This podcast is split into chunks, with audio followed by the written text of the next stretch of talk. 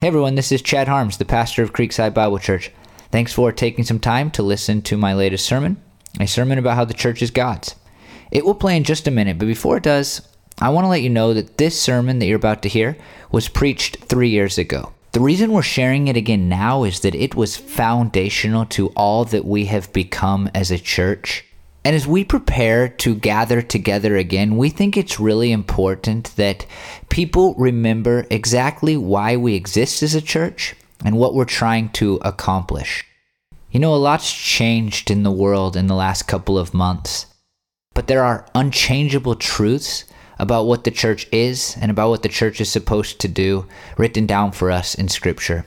This sermon contains some of those truths, and so we thought it was really important for us to share it again. I hope it will be as foundational to our regathering as it has been to our church over the last few years. One more quick note before I let you get to the sermon, and that is that this sermon was filmed on location at a church that I have been a part of. Obviously, you won't be able to see that because you're listening. So if you want to watch, make sure you head over to our YouTube channel, which is called Creekside Tube. Again, thanks for taking time to listen to this sermon. I really do hope that it will help you to learn and live more fully for the glory of God. Why does church exist? What is its purpose? Is it to offer a bunch of rules, an excuse to have coffee with friends? Ephesians describes church as the body of Jesus. Christians are a part of it. The goal is that all the parts will be built up and work together in order to positively impact people's lives for the glory of God. This happens by expressing the love of Jesus to our communities and the world, by telling the story of how he died and rose again. All this happens for him because the church is his. This sermon we could not film on location because the location that I wanted to represent was is in Idaho. I've mentioned before that I spent 2 months after my junior year of college in southeast Idaho doing mission work. And I've talked about that primarily because while I was there, uh, there was a tragic death of a young man who had just graduated from high school. And I've told you those stories in sermons in the past. But uh, today, I want to talk about my other experiences there. I've never really told you what I did while I was in southeast Idaho, and uh, this morning I want to. Uh, in Idaho, I lived with a couple, an older couple named Ken and Grace Young. They were missionaries through an organization called American Missionary Fellowship. And Ken and Grace lived in Pocatello, Idaho, which is actually the second biggest city in Idaho. But they didn't do ministry in Pocatello. They actually did ministry in two different cities, both which were around an hour away from Pocatello in different directions. One of those cities was Soda Springs, Idaho, which you actually may have heard of before. It's a very small, little, teeny city in southeast Idaho, but uh, it's kind of famous because in the game Oregon Trail, specifically in the MS DOS game, uh, the MS DOS version of Oregon Trail. Soda Springs was the city where you would decide if you wanted to continue by land to continue your path on the Oregon Trail, or if you wanted to try to go down the river on a raft. When I was a kid in our library class, I always chose to continue by land. It seemed like the safer way to go. And so Soda Springs is this weird, cool little old city that is most famous for being a part of uh, the Oregon Trail. And if you're in my generation, most famous for being a part of the Oregon Trail video game. But the other place that Ken and Grace did ministry and that I helped with was in this place that's just referred to as the Arbon Valley. I remember the first night that we drove into the Arbon Valley. I had been in southeast Idaho for just a couple of days, and we were going, just Ken and I, to lead a Bible study at one of the churches that he pastored in the Arbon Valley. And we came off of this mountain And I looked out, and it is to this day one of the most beautiful things I have ever seen, into this gorgeous valley as the sun was setting.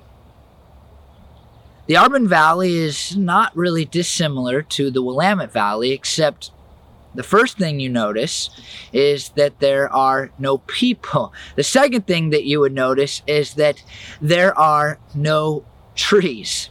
Uh, we did our best to be in a location that illustrates the Arbon Valley, but uh, there are trees behind me. It's hard to find a place here in the Willamette Valley where there are not trees. But the Arbon Valley is this empty, beautiful, open valley that is a little bit more of a high desert than here in the Willamette Valley. We came into this valley, it was gorgeous.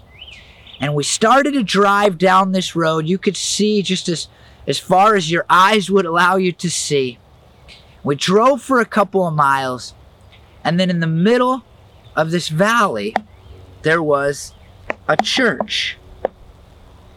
Now, it was strange to me because I grew up going to pretty large churches. The church that you saw in the first ser- sermon in the series, Dayspring Fellowship, about a thousand person church when I stopped attending there. First Free Methodist, uh, the church that you saw in the second sermon in the series, uh, three, 400, 500 people, somewhere in that range when I attended that church. And so to show up in this little church in the Arbon Valley was crazy. That church there, on Sunday mornings when we would gather to sing to Jesus and to give a sermon, all of those things, had about, on a good weekend, seven people. Seven great people that I learned to love in just two months. Seven great people who accepted me as as really one of their own, almost as a son, who gave me a hard time for being from Oregon and who loved to, to joke about how I could never pray for rain and how uh, I was really 10 years ahead of them because they took pride in being 10 years behind as far as technology and things like that. But it was only seven people. And at the time that I did ministry there, I thought that we were doing that church because even those seven people needed the gifts, the blessings, all of the good things that a church offers. They needed an outlet to express themselves in worship through music and they needed a place to come and hear a sermon and they needed a place for community and they needed other people who would pray for them on a consistent basis. And and and when I was there doing ministry with Ken and Grace, I did not diminish the importance or the value of the work that Ken and Grace were doing and that I was doing for two months in this valley that seemed to have no people. But I did think that it primarily and perhaps only was an important ministry because there were seven people who needed a church. What I want to look at in Ephesians today about the church suggests that what we did out there in the Arbon Valley, where there seemed to be no people, went beyond just doing ministry to a handful of people on a Sunday morning. In fact, what we did out there didn't just have influence for a handful of people, it had influence in a realm, a cosmic realm that we can't see. That might not make any sense to you right now, but I think it will in just a few moments. In Ephesians 3 1 through 9, Paul tells us some beautiful things about what we have and who we are in Christ. He says that we are heirs and members and sharers in the wonderful promises and blessings of God. That's what he says about Christians. That we have partaken in the beautiful promises of God. And then in Ephesians 3 10 and 11, this is what he says. His intent was that now, through the church, the manifold wisdom of God should be made known to the rulers and authorities in the heavenly realms, according to his eternal purpose that he accomplished in Christ Jesus our Lord. I think it's really easy for us in the modern church to relegate the importance of a church to the activities that a church does. A lot of times we think of a church as a great show on Sunday mornings and a place where there are some social services and a place where you can find good activities that hopefully produce some level of community and enhance the community in which in which a church is in. But in Ephesians 3:10, if you were just paying attention as I read it, Paul says that the church has a far crazier, more spiritual importance than just being a place that does some good activities that benefit the people who are in it.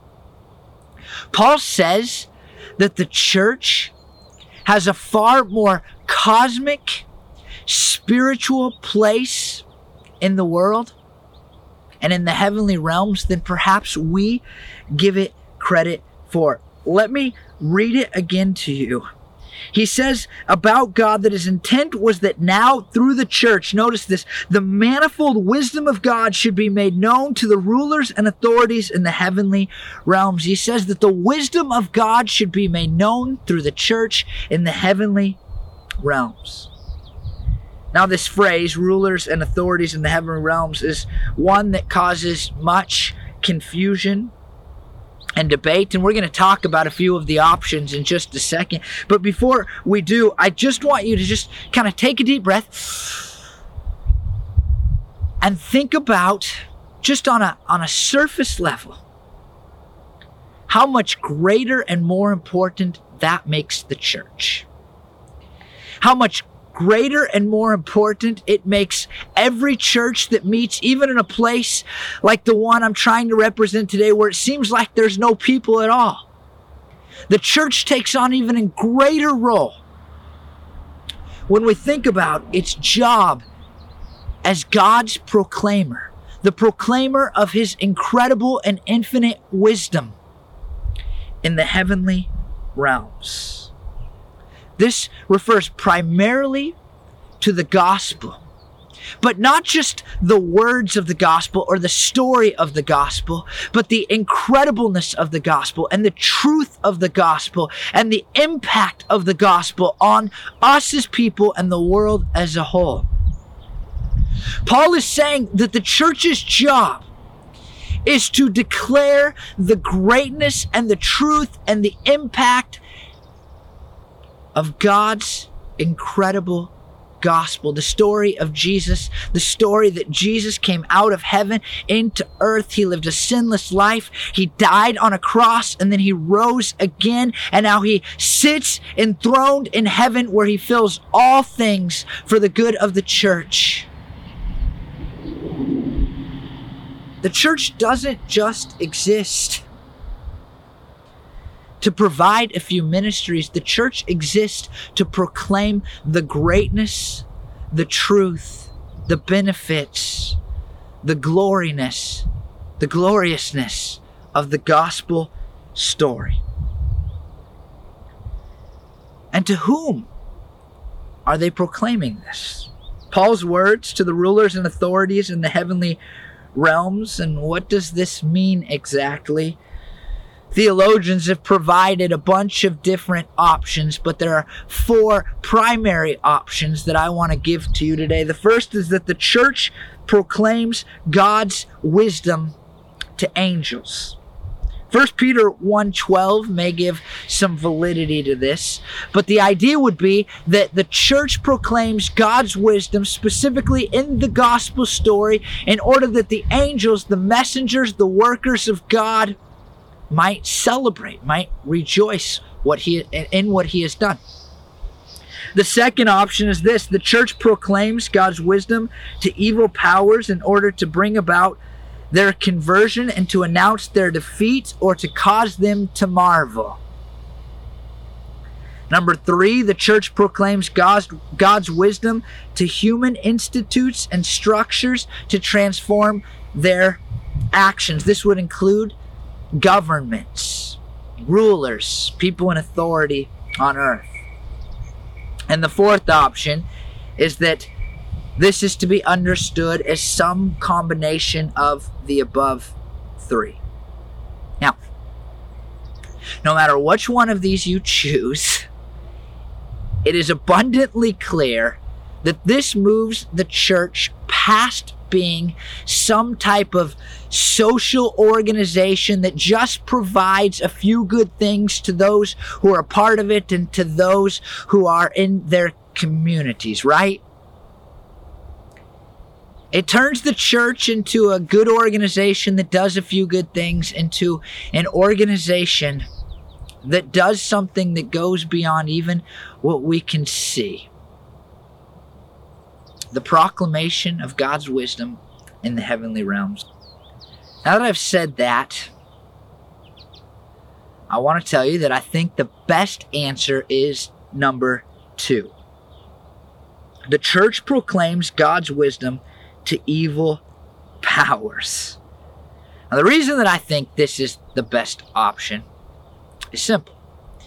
When you read the book of Ephesians, it seems that when Paul talks about these rulers and authorities in the heavenly realms, he seems to be talking, he does talk most often, about these evil things that exist outside of what we can see on a normal basis. Whenever you study scripture, it's important to try to understand the author's original intent. And one of the ways that we can do that is by looking at the language they use in a specific verse in light of the way that they use that language in other verses.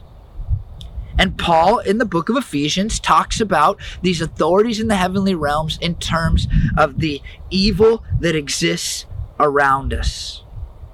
Mark Roberts of Fuller Theological Seminary describes it, and he says this We encountered these powers in chapter 1, where it says that God seated Christ at his right hand in the heavenly realms, far above all rule and authority, power and dominion. Chapter 2 referred to Satan as the ruler of the kingdom of the air. Paul uses this kind of language to refer to what we might identify as demonic powers. Yet he is not thinking simply of individual demons who harass or possess people.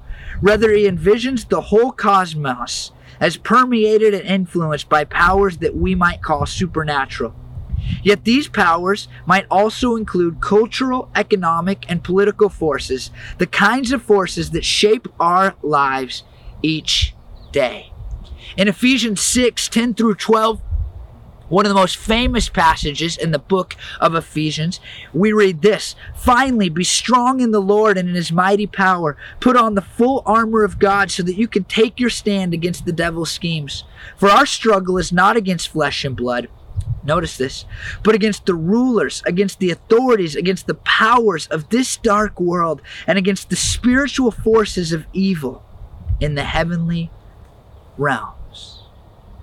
When Paul speaks of rulers and authorities in the heavenly realms, he isn't talking about angels. He isn't talking specifically or primarily about the kingdoms of the world, the governments that exist. He is talking about the evil forces that desire to tear at the kingdom of God, but not only at the kingdom of God, but the desire to tear at you and me. And here in Ephesians 3, Paul says that the church exists. And in order that we might proclaim the wisdom of God to the evil forces that exist in places that we cannot see on a regular basis. This is a crazy thought The church is God's proclaimer. It is His proclaimer. This is a crazy thought, but I think an important one because it shows us the vast importance, the vast weight that God has placed on this entity that we refer to as the church. Why should you go to church? It's a common question. I mean, people ask this. People say, well, can't I be spiritual on a mountain or underneath the stars or looking at a great sunset? Can't I be spiritual on my own, praying in my house all by myself? Yeah, you can be spiritual in those ways. But the problem is, the church doesn't just exist for you to be spiritual. The church exists in part so that God's infinite glorious wisdom can be proclaimed to the forces that have forever opposed him. When you go back in the Bible, you see that from the very beginning of creation, Satan has opposed the work of God.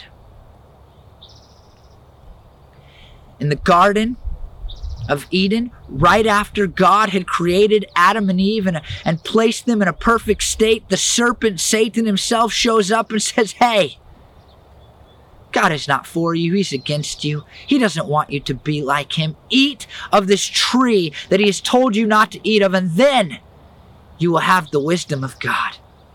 He opposed the very work, the very creation of God.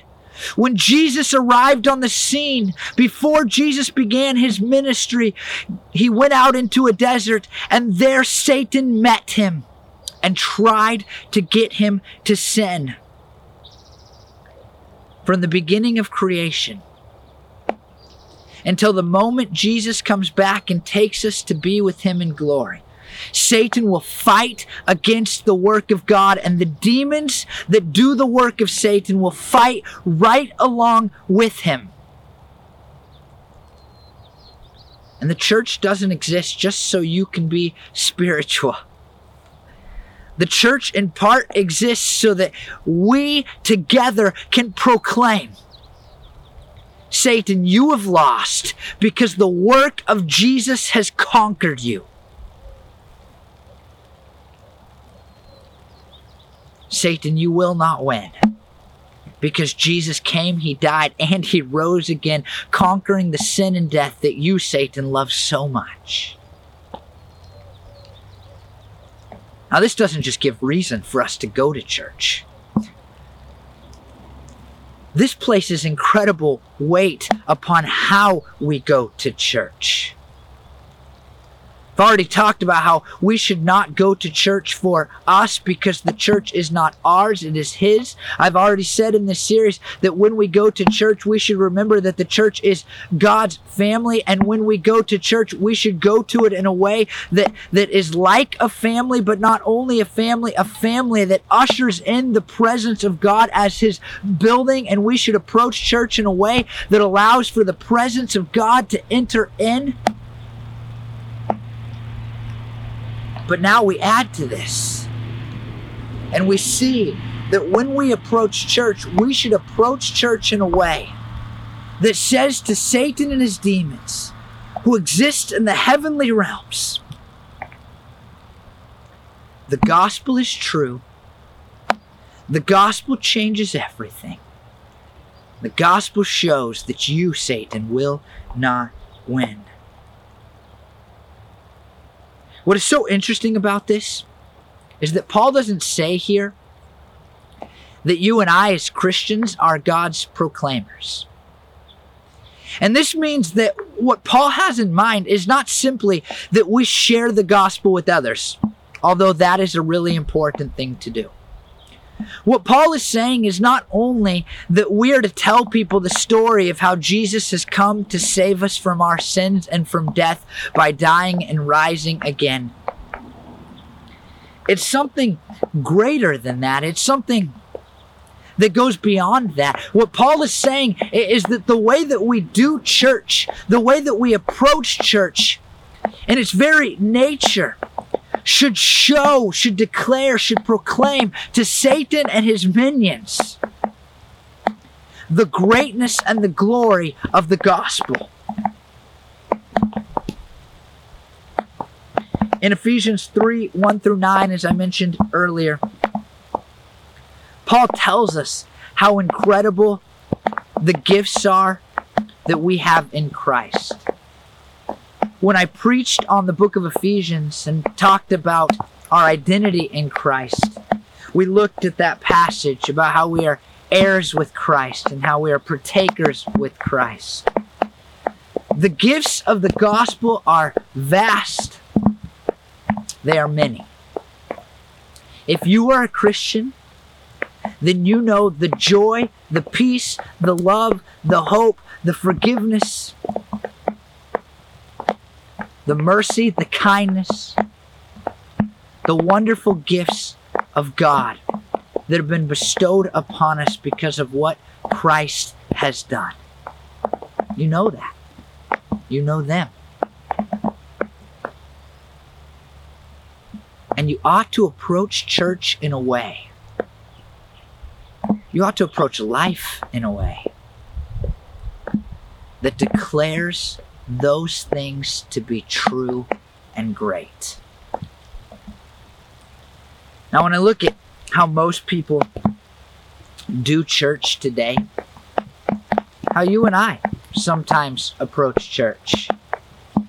It's this thing that we do on Sunday mornings Sometimes we go through the motions. Perhaps you've already gone through the motions today. We go through the motions. We do the things that we're supposed to do. We put in the minimal amount and hope to get the maximum amount out of it.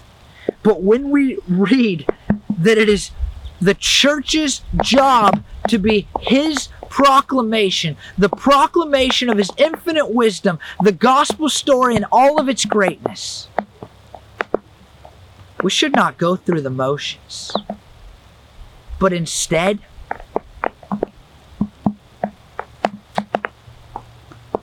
we should put our full weight,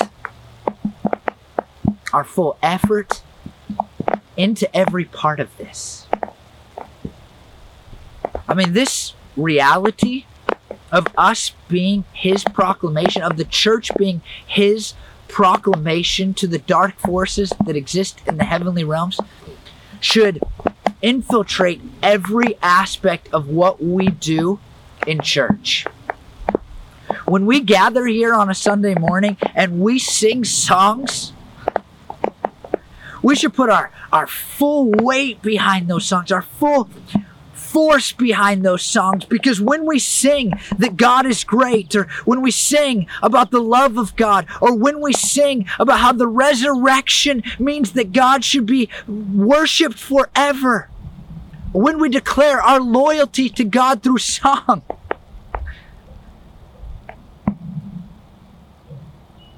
we are proclaiming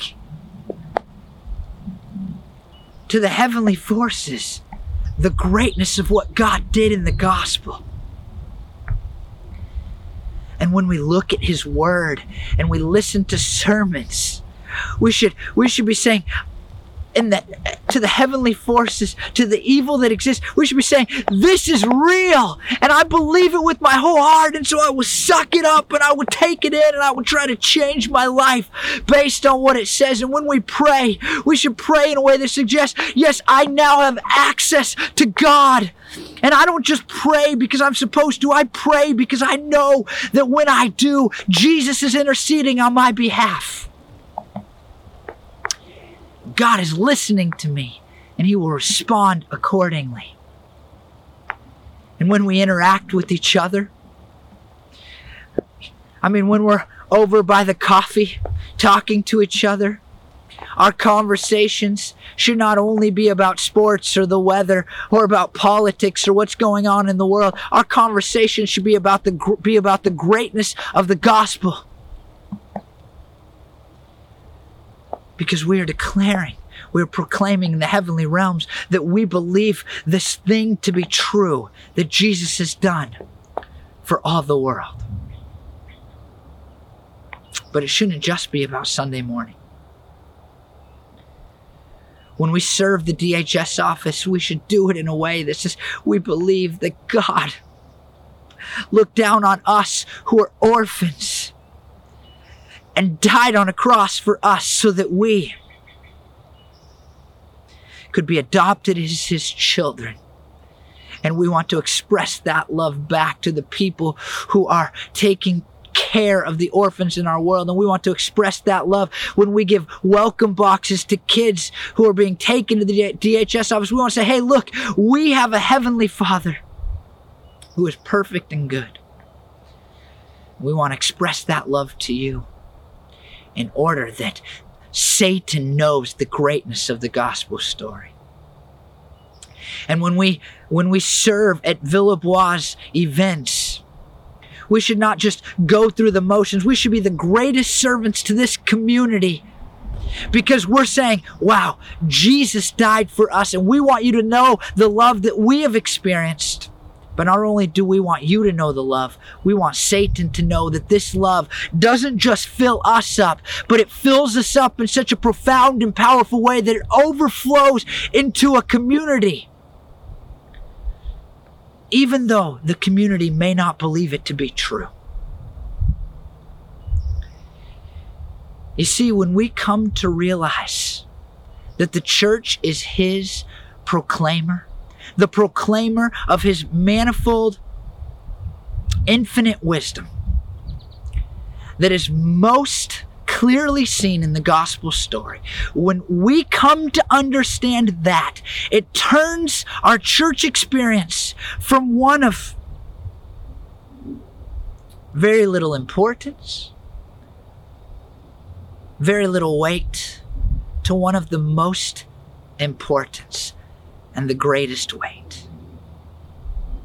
You see, when I was in southeast Idaho many years ago.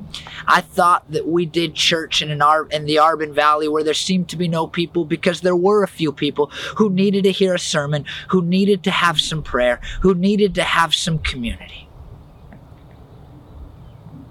But what I realize now is that what we were doing out there went far beyond a few prayers it went far beyond a little music, it went far beyond a little sermon. It went all the way into the heavenly realms.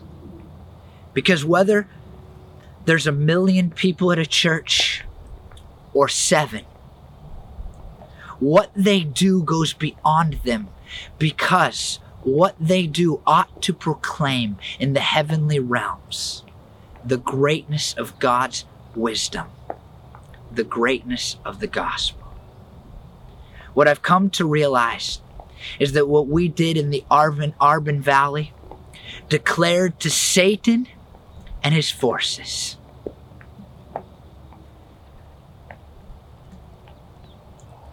God's love, God's power, God's greatness is beyond any trick that you might have.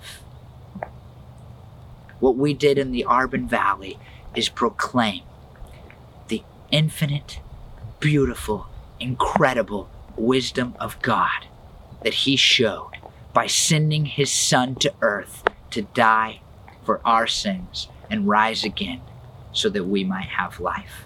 Let me pray for you.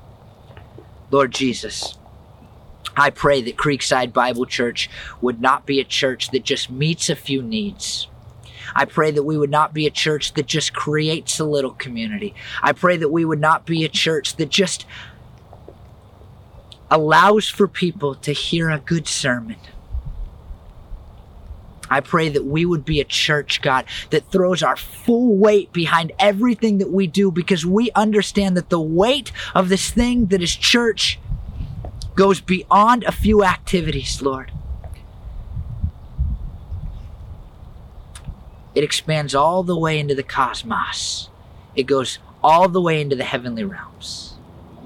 And I pray, God, that we would be a church who does things in a way that allows for our voice to go far beyond the Willamette Valley and into the heavenly realms, God. And Satan and the demons would hear every time that we do anything as a church that you are great and you, God, have done the greatest thing in the gospel story. Let us be a proclaimer of your wisdom, Lord. Let that proclamation go all the way into the heavenly realms. I ask these things in your holy name. Amen.